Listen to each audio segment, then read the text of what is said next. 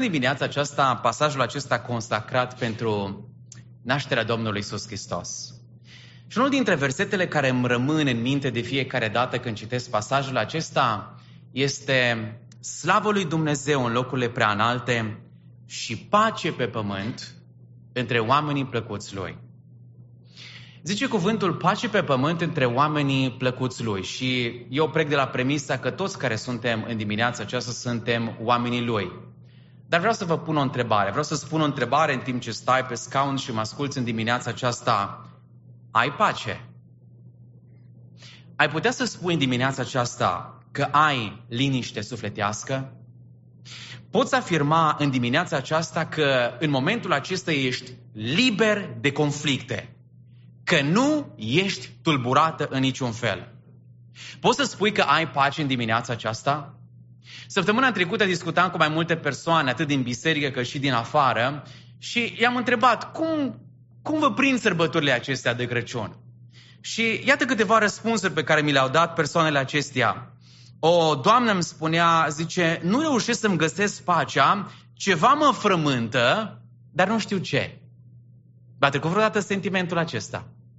Am vorbit odată cu un domn și îmi spunea, îmi doresc așa de mult să am pace, dar nu știu de ce gândul mă duce la toate nereușitele din viața mea.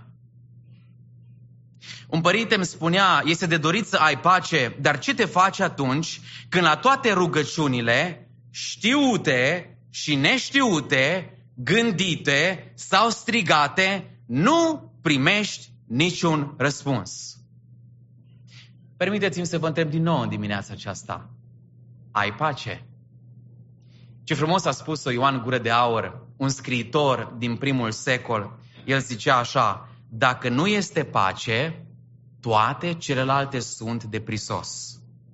În alte cuvinte, poți să ai multe lucruri în casă, poți să ai multe lucruri pe masă, poți să ai mulți prieteni în casă, dar dacă nu ai pace, ce folos sau la ce folos să ai toate aceste lucruri? Dragii mei, în dimineața aceasta aș vrea să vă spun că întruparea Domnului Isus Hristos, întruparea pe care au declarat-o îngerii în ziua aceea, în momentul în care Hristos s-a întrupat în lumea noastră, foarte puțini oameni au experimentat pacea. De fapt, cei mai mulți care au auzit de întruparea Domnului Isus Hristos au văzut în nașterea lui Hristos un motiv de tulburare. Spre exemplu, Irod, Marele Irod, împreună cu preoții, oamenii legii, care se salutau unul cu altul cu shalom, adică pace, ne spune cuvântul lui Dumnezeu că întruparea lui Hristos a determinat mai degrabă tulburare în inima lor. În viața lui Rod, în viața oamenilor legii, în viața celor care erau în Ierusalim, oamenii s-au tulburat când au auzit de nașterea lui Hristos. Însă, prin contrast, când păstorii s-au apropiat de acest prunc născut într-un context umil, oamenii aceștia au experimentat pacea. Întreb în dimineața aceasta, nașterea lui Hristos este pentru tine un motiv de pace sau de tulburare? Poți să spui că ai pace în dimineața aceasta? Dragii mei, în momentele care urmează, aș vrea să ne uităm la pasajul acesta și împreună să extragem câteva gânduri simple, cunoscute, despre pacea pe care ne-o dă Mântuitorul. Și primul lucru pe care aș vrea să-l reții în dimineața aceasta este că dacă vrei să dobândești pacea pe care o oferă Mântuitorul, trebuie să privești dincolo de aparențe. Iată ce spune versetul întâi din textul pe care l-am citit.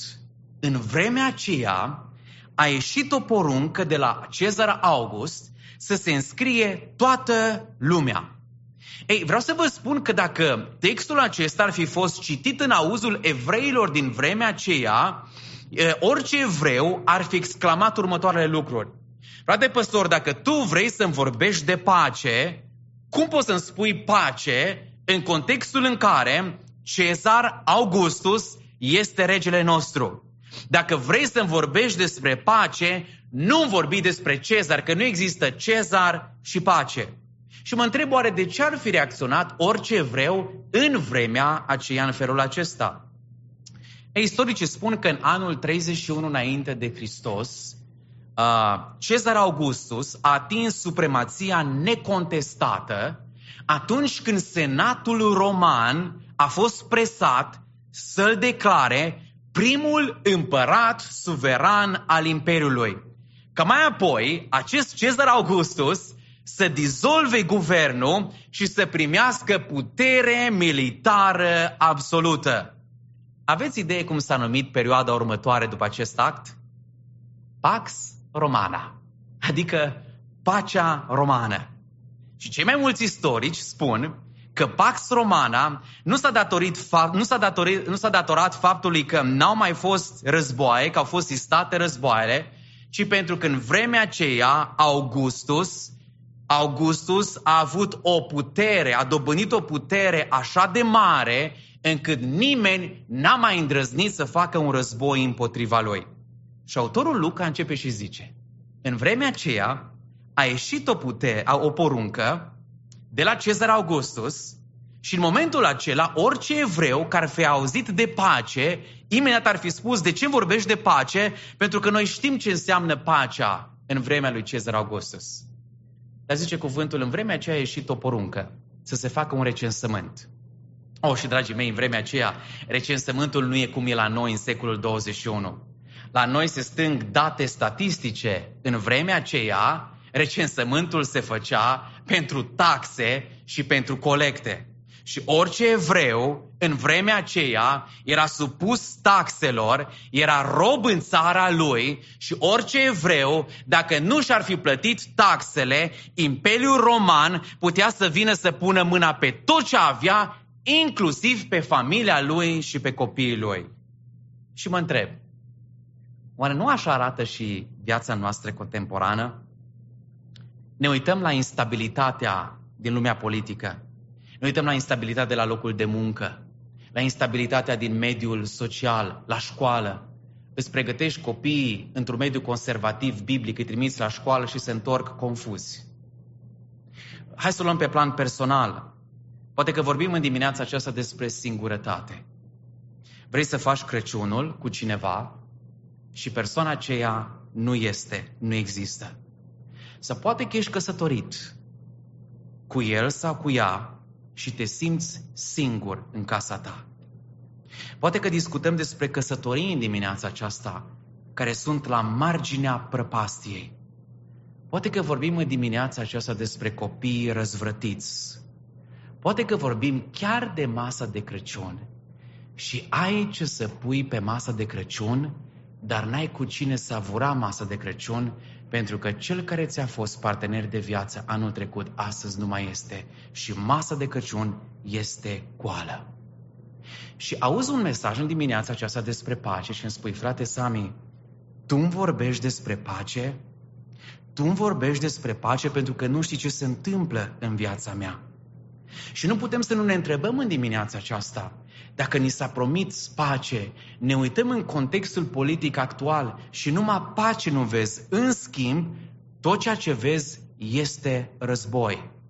Dar textul continuă și spune, în ziua lui Cezar August a ieșit o lege prin care toată lumea să se înscrie și ne spune că Iosif împreună cu Maria s-au pus pe drum. Vă întreb în dimineața aceasta, ce pace poți să ai, fiind Maria, însărcinată în al treilea trimestru, forțată în mod abuziv de Imperiul Roman să te sui pe un animal și să călătorești 100 de kilometri.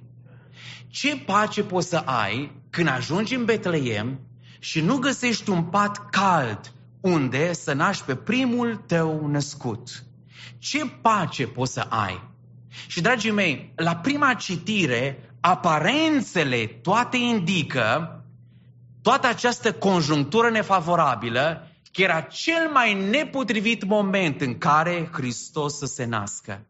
Însă vreau să vă spun, că ne spune cuvântul lui Dumnezeu, că în ciuda tuturor acestor conjuncturi nefavorabile, Dumnezeu își trimitea pe singurul său fiu.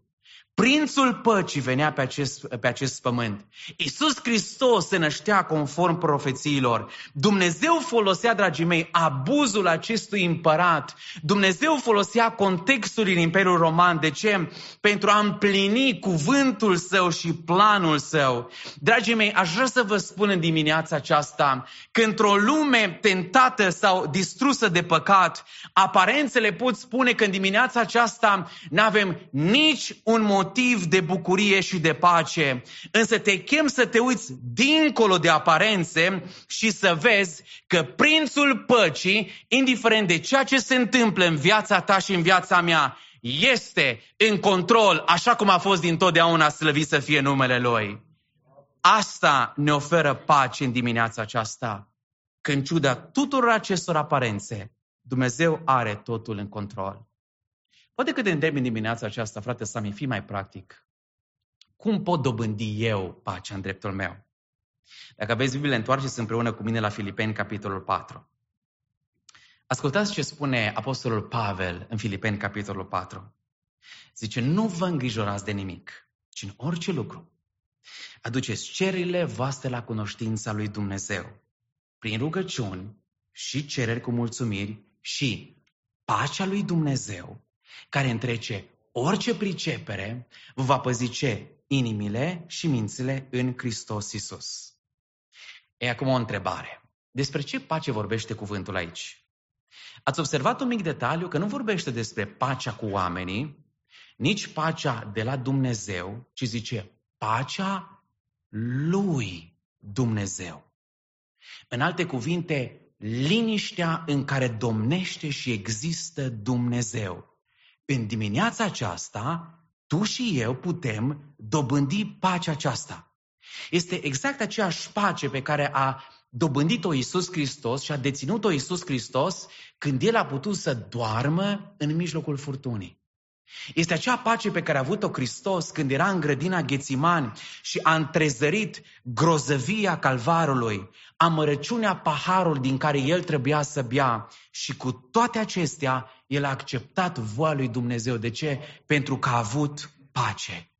Asta este, dragii mei, pacea și armonia și odihna pe care Dumnezeu vrea să o experimenteze în dimineața aceasta. Asta este pacea cerului, dragii mei. Și să știți că mă gândeam săptămâna aceasta cum arată cerul. Și m-am gândit, prin absurd, deci prin imaginație, m-am gândit, dumneavoastră vă imaginați că niciodată în cer nu există deranj. Eu când mai am o întâlnire și am o discuție stresantă, mai îmi mănânc puțin pielițele, dar vă gândiți că Dumnezeu, la cât de important este, el niciodată nu-și mănâncă unghiile de stres. V-ați gândit vreodată că îngerii în cer niciodată nu aleargă disperați că există panică în cer. Dumneavoastră vă gândiți că în cer nu există întâlniri de urgențe. Dumneavoastră vă gândiți că în cer nu există panică. Și mă aduc aminte că Cori Tembun, supraviețuitoarea Holocaustului, a spus așa, în cer nu există panică, doar planuri. În cer nu există panică, doar planuri. Și asta este pacea pe care Dumnezeu intenționează și pretinde să o ai de aceste sărbători. Doamne, dă-ne pacea aceasta. Asta este pacea pe care Dumnezeu vrea să ți-o ofere. Și ascultați ce spune Apostolul Pavel Zice, și pacea lui Dumnezeu va păzi inimile și gândurile în Hristos. Uitați-vă ce zice, și pacea lui Dumnezeu care întrece orice pricepere va păzi inimile și gândurile în Hristos Iisus. Am uitat la cuvântul acesta a păzi și știți, cuvântul în greacă este garnizoană. Pentru că în momentul în care Pavel a scris aceste versete, cetatea Filipii era un fel de fortăreață, colonie romană. Și în colonia aceasta era o garnizoană romană. Știți ce o garnizoană? Câțiva soldați care păzesc fortul acela. Și Pavel zice, auziți, în timp ce vă trimis scrisoarea aceasta, știți că la voi sunt niște soldați care păzesc cetatea. Imaginați-vă zidurile care păzesc cetatea, așa este pacea lui Hristos. Când diavolul aruncă înspre tine săgeți, când aruncă tot felul de lucruri de vinovății care să-ți fure bucuria, când greșelile trecutului vor să-ți împietească inima, când Hristos este în inima ta, pacea aceasta îți protejează mintea și inima în Hristos. Dragii mei, pacea lui Dumnezeu este supranaturală. Pacea lui Dumnezeu reduce frica la tăcere. Pacea lui Dumnezeu triumfă asupra circumstanțelor vieții. De fapt, vei descoperi că pacea pe care Dumnezeu ne oferă n-a nicio treabă cu circumstanțele noastre. Că atunci când eu și cu Dumnezeu sunt într-o relație bună, poate toate lucrurile, pot toate lucrurile să fie cât se poate de rele, pentru că relația mea cu Dumnezeu este ceea ce contează cel mai mult. Dragii mei, Dumnezeu vrea să ne dea pace în dimineața aceasta. Ești tu gata? Sunt eu gata să primesc pacea aceasta? Ascultă-mă bine, pacea aceasta vine în momentul în care mă încred în El. Am descoperit un verset foarte interesant săptămâna aceasta în Isaia 26 cu 3. Ascultați ce zice Isaia 26 cu 3. Celui cu mintea statornică, zice cuvântul, tu îi asiguri pacea. Da pacea, căci se încrede în tine. Deci, pacea merge mână cu credința. Celui care se încrede în Dumnezeu, Dumnezeu îi dă pace. Dar știți ce mai merge mână în mână cu pacea? Cuvântul lui Dumnezeu. Un alt pasaj interesant pe care l-am descoperit săptămâna aceasta, Psalmul 119 cu 126 zice, Multă pace au cei ce iubesc legea și nu li se întâmplă nicio nenorocire. Multă pace au cei ce iubesc cuvântul lui Dumnezeu, legea ta. În alte cuvinte, dacă ești în dimineața aici, asta aici, și vrei să obții pacea lui Dumnezeu, trebuie să crezi în El, trebuie să crezi în promisiunile Lui, trebuie să crezi în cuvântul Său și Dumnezeu îți garantează lucrul acesta. Cum poți dobândi pacea? Privește dincolo de aparențe. Dar mai am un răspuns în dimineața aceasta. Poți să obții și poți să dobândești pacea aceasta în momentul în care privești dincolo de obișnuit. La ce obișnuit mă refer? Uitați-vă la versetul 8. Zice cuvântul, în ținutul acela erau niște păstori care stăteau afară în câmp și făceau de strajă noaptea în prejurul turmei lor. Observați că textul nu zice că în ținutul acela erau niște cărturari, niște oameni învățați ai legii, care stăteau ei în jurul regii și studiau cuvântul lui Dumnezeu și Dumnezeu li s-a descoperit că normal, că Dumnezeu se descoperă la cei care studiază cuvântul lui. Nu, cuvântul nu zice așa. Dar nici nu zice că în ținutul acela erau niște regi și niște prinți și Dumnezeu li s-a descoperit lor. Păi, Doamne, dacă nu te-ai descoperit la regi, la prinți, dacă nu te-ai descoperit la preoți, la pastori, la oameni învățați, cui te-ai descoperit? Și cuvântul lui Dumnezeu ne spune că Dumnezeu dezvăluie mesajul întrupării Mântuitorului unor păstori simpli. Știți cine erau păstorii în vremea aceea? Păstorii ne spun istoricii că păstorirea în vremea aceea era un job de bază. Era un job prin care oamenii stăteau în bătaia visculului în arșiță, în soare și aveau grijă de turmele de la templu. Păstorii în vremea aceea erau foarte rău văzuți. Vă citez un filozof cu nume de Filon și spunea așa despre ciobani. Nu există ocupație mai josnică decât cea a unui păstor. Astfel de meserie este lipsită de glorie. Așa vedeau oamenii în vremea aceea păstorii.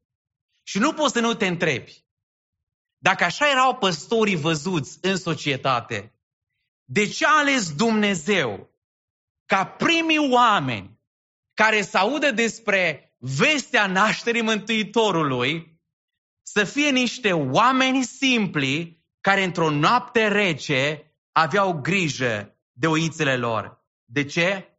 Ca să ne arate că mântuirea, dragii mei, în dimineața aceasta și pacea pe care poți să o primești este doar prin bunăvoința lui Dumnezeu, slavă Lui. Păstorii ăștia n-au făcut nimic să merite să li se descopere. A fost doar harul și bunăvoința lui Dumnezeu că Domnul s-a îndurat de ei. Este exact ce spune Pavel în Roman 5 cu 1. Ascultați ce zice cuvântul.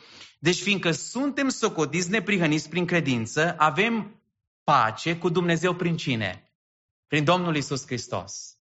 Dragul meu, dacă vrei să ai pacea aceasta, pacea cu Dumnezeu, iată modul în care poți să ai pacea cu Dumnezeu și răspunsul este prin Domnul Isus Hristos. De ce? Fiindcă Romani 6 cu 23 ne spune că și plata păcatului este moartea. Dragii mei, știți cu ce am contribuit noi la mântuirea noastră? Doar cu vină. Doar cu plata pentru păcatele noastre. Plata pe care noi am câștigat-o pentru tot ceea ce am făcut noi este moartea. Este moartea fizică și este moartea spirituală. Este separarea aceea veșnică de Dumnezeul Sfânt și neprihănit, separarea noastră de ființe păcătoase de acest Dumnezeu deosebit de neprihănit. Isaia, în capitolul 59, zice, și păcatele noastre pun un zid de despărțire.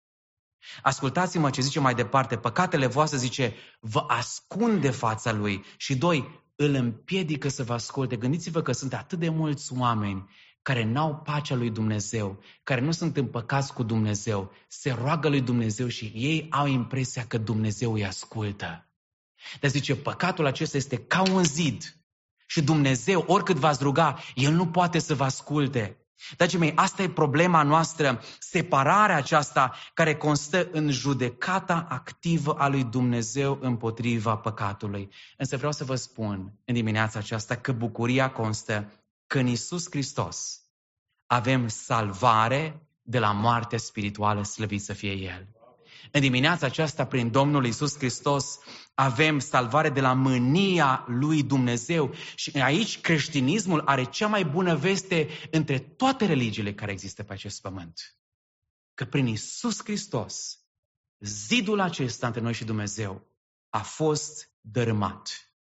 Vestea bună este că atunci când regele a venit pe acest pământ, n-a venit doar să instaureze o nouă împărăție, ci a venit să ia pe toți ai lui și să-i aducă în împărăția sa. Și în momentul în care Hristos a murit pentru păcatele noastre, El a luat pedeapsa noastră asupra Lui.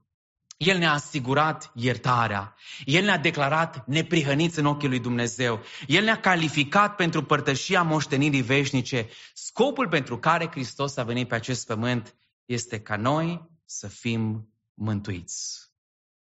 Dragii mei, multă lume se teme de iad.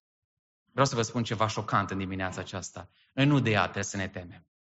Noi trebuie să ne temem de mânia lui Dumnezeu. Fiindcă dacă Dumnezeu ar fi fost să coboare mânia Lui peste noi, am fi fost scrum în dimineața aceasta.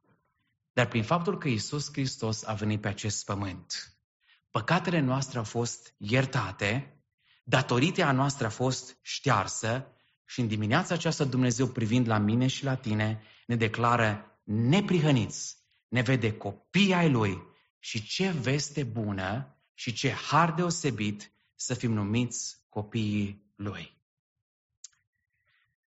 Vedeți, aseară când am uh, fost cu Colindu, am făcut următoarea constatare.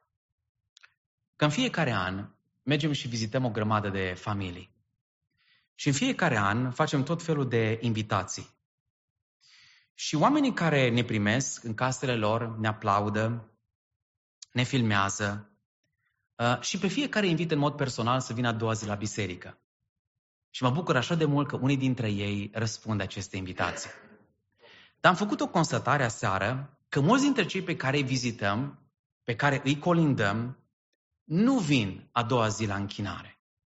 Și mă gândeam așa în mintea mea, cu toate acestea o să continuăm să-i vizităm în fiecare an. Dar așa când te gândești în mintea ta, domnule, când faci o invitație, parcă te-ai aștepta, nu? Să primești un răspuns la această invitație. Și mă gândesc că în dimineața aceasta printre noi sunt persoane care au asistat poate la zeci sau sute de programe de Crăciun, care au auzit chemarea Evangheliei de fiecare dată, care au ascultat de fiecare dată cuvântul lui Dumnezeu, însă de fiecare dată când aud invitația aceasta, ei intră pe mod automat pentru că au auzit-o de sute și de mii de ori. Și am discutat cu anumite persoane și le-am întrebat, auzi, ce te reține pe tine în a-ți deschide inima și în a primi pacea aceasta și pe Hristos în viața ta? E știți ce mi-a spus cineva și m-a marcat enorm de mult? Mi-a spus, Sami, motivul pentru care nu pot să-mi predau viața lui Dumnezeu sunt regretele, regretele din viața mea. Sunt anumite lucruri pe care le-am făcut. Și adevărul este că fiecare dintre noi cred că suntem în dimineața aceasta, ne-am dorit să avem posibilitatea să dăm timpul înapoi și să corectăm anumite decizii pe care le-am luat. Pentru că dacă ar fi să fim onești unii cu alții în dimineața aceasta, cred că fiecare dintre noi, la un moment dat în viața noastră, am luat anumite decizii care ne-au rănit pe noi și care au rănit și pe alții. Decizii care noi am știut că sunt greșite, dar în mintea noastră noi ne-am convins că sunt bune și am rămas în urma acestor decizii cu un gol în suflet, cu regrete și cu probleme care ne-au marcat de-a lungul vieții. Aș vrea să vă spun în dimineața aceasta pentru cei care ne vizitați că asta nu e o comunitate de oameni perfecți. Suntem departe de a fi perfecți. Și fiecare dintre noi suntem cum suntem, cu anumite lucruri pe care le purtăm în viața noastră. Dar vedeți, motivul pentru care persoanele acelea mi-au spus că nu se pot întoarce la Domnul este datorită rușinii întunericului din viața lor. Și vedeți, de multe ori m-am gândit că rușinea trecutului este ca o poză. Știți, Apost- David spunea, zice, păcatul meu este necurmat înaintea mea. Și de multe ori, nu știu dacă vi s-a întâmplat, dar de multe ori ai impresia că vezi niște poze în viața ta cu lucruri pe care le-ai făcut în trecut, care nu-ți fac cinste. Ei, pentru unii pozele astea sunt blurate, pentru alții sunt high quality. Și m-am întrebat ce aș putea face, ce putem face când suntem marcați de decizii din trecut care sunt ca niște imagini în fața noastră și ne țin departe de Domnul. În urmă cu 20 de ani, eram la biserică și un frate în vârstă din biserica noastră a venit la Amvon cu un aparat foto. Pentru cei care sunteți de altă generație, ăsta e un aparat foto. Nu se poate vorbi la el, deci e doar aparat foto. Uh, și mă aduc aminte, fratele acela în vârstă a luat aparatul foto și el ne explica cum se face o poză. Și ne-a spus că în momentul în care vrei să faci o poză, trebuie să mergi la magazin și să cumperi un film pe care îl pui aici înăuntru. Zice el, deschizi aparatul foto, pui filmul acesta și scoți puțin film din cartuș și trebuie să-l pui pe cealaltă parte și apoi de butonul ăsta tot învârți până merge tot filmul în cealaltă parte. Și apoi ce faci? Zice el, pornești aparatul foto și în momentul în care, zice, tu apeși pe butonul acesta, zice, lentila se deschide și în momentul acela imaginea care era în fața camerei este proiectată pe filmul respectiv. Și imaginea care este proiectată de lumină este amprentată pe filmul acesta. Ce trebuie să faci? După ce ai făcut toate pozele, iei cartușul acesta, mergi la un magazin de developare și ceea ce e pe filmul acesta este pus pe o foaie de hârtie.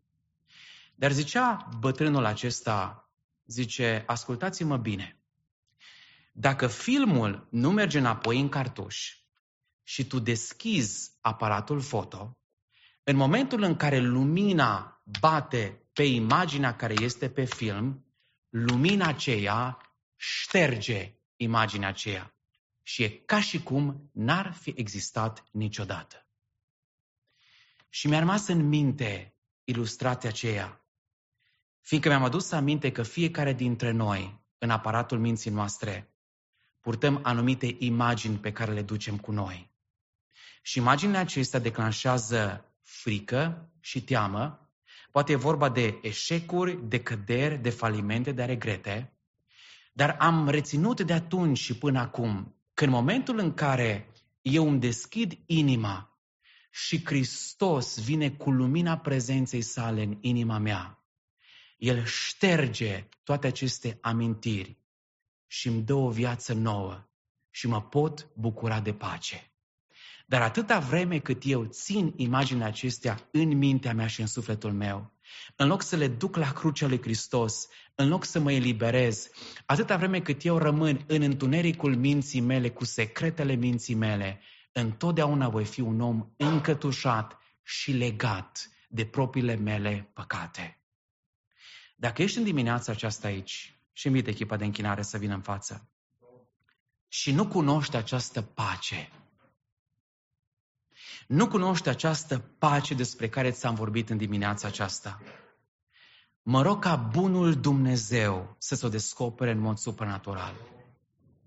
Dacă ești în dimineața aceasta aici și ești marcat de eșecuri, de căderi, de falimente, de regrete, vestea bună pe care vreau să o spun este să privești dincolo de aparențe, să privești dincolo de încercare prin care treci și să vezi că există un Dumnezeu care a îngăduit lucrurile acelea să se întâmple în viața ta. De ce? Ca să, ca să te atragă spre El. Și în dimineața aceasta mesajul lui Dumnezeu este acesta, nu vezi tu că bunătatea lui Dumnezeu te cheamă la pocăință. În dimineața aceasta, dacă vrei să dobândești pacea aceasta, privește dincolo de lucrurile simple. Dacă Dumnezeu s-a descoperit unor oameni simpli, înseamnă că Evanghelia este pentru toți. Și înseamnă că în dimineața aceasta n-ai nevoie nimic care să te califice pentru mântuire. Și ceea ce ai nevoie să te califice pentru mântuire este inima ta și starea ta. De aceea, în timp ce tinerii cântă această cântare, te chem. Dacă nu ai pace, când Domnul Păcii este aici împreună cu noi, în mijlocul nostru, să-ți deschizi inima, să-L primești în viața ta, să-ți lași să-ți inunde viața cu prezența sa, cu lumina sa, să aducă viața ta o nouă viață, prezența Lui care transformă, care schimbă. Mă rog din toată inima să pleci din locul acesta cu Isus Hristos în inimă și cu pacea Lui, cu pacea mântuirii oferită de Domnul Păcii. Amen.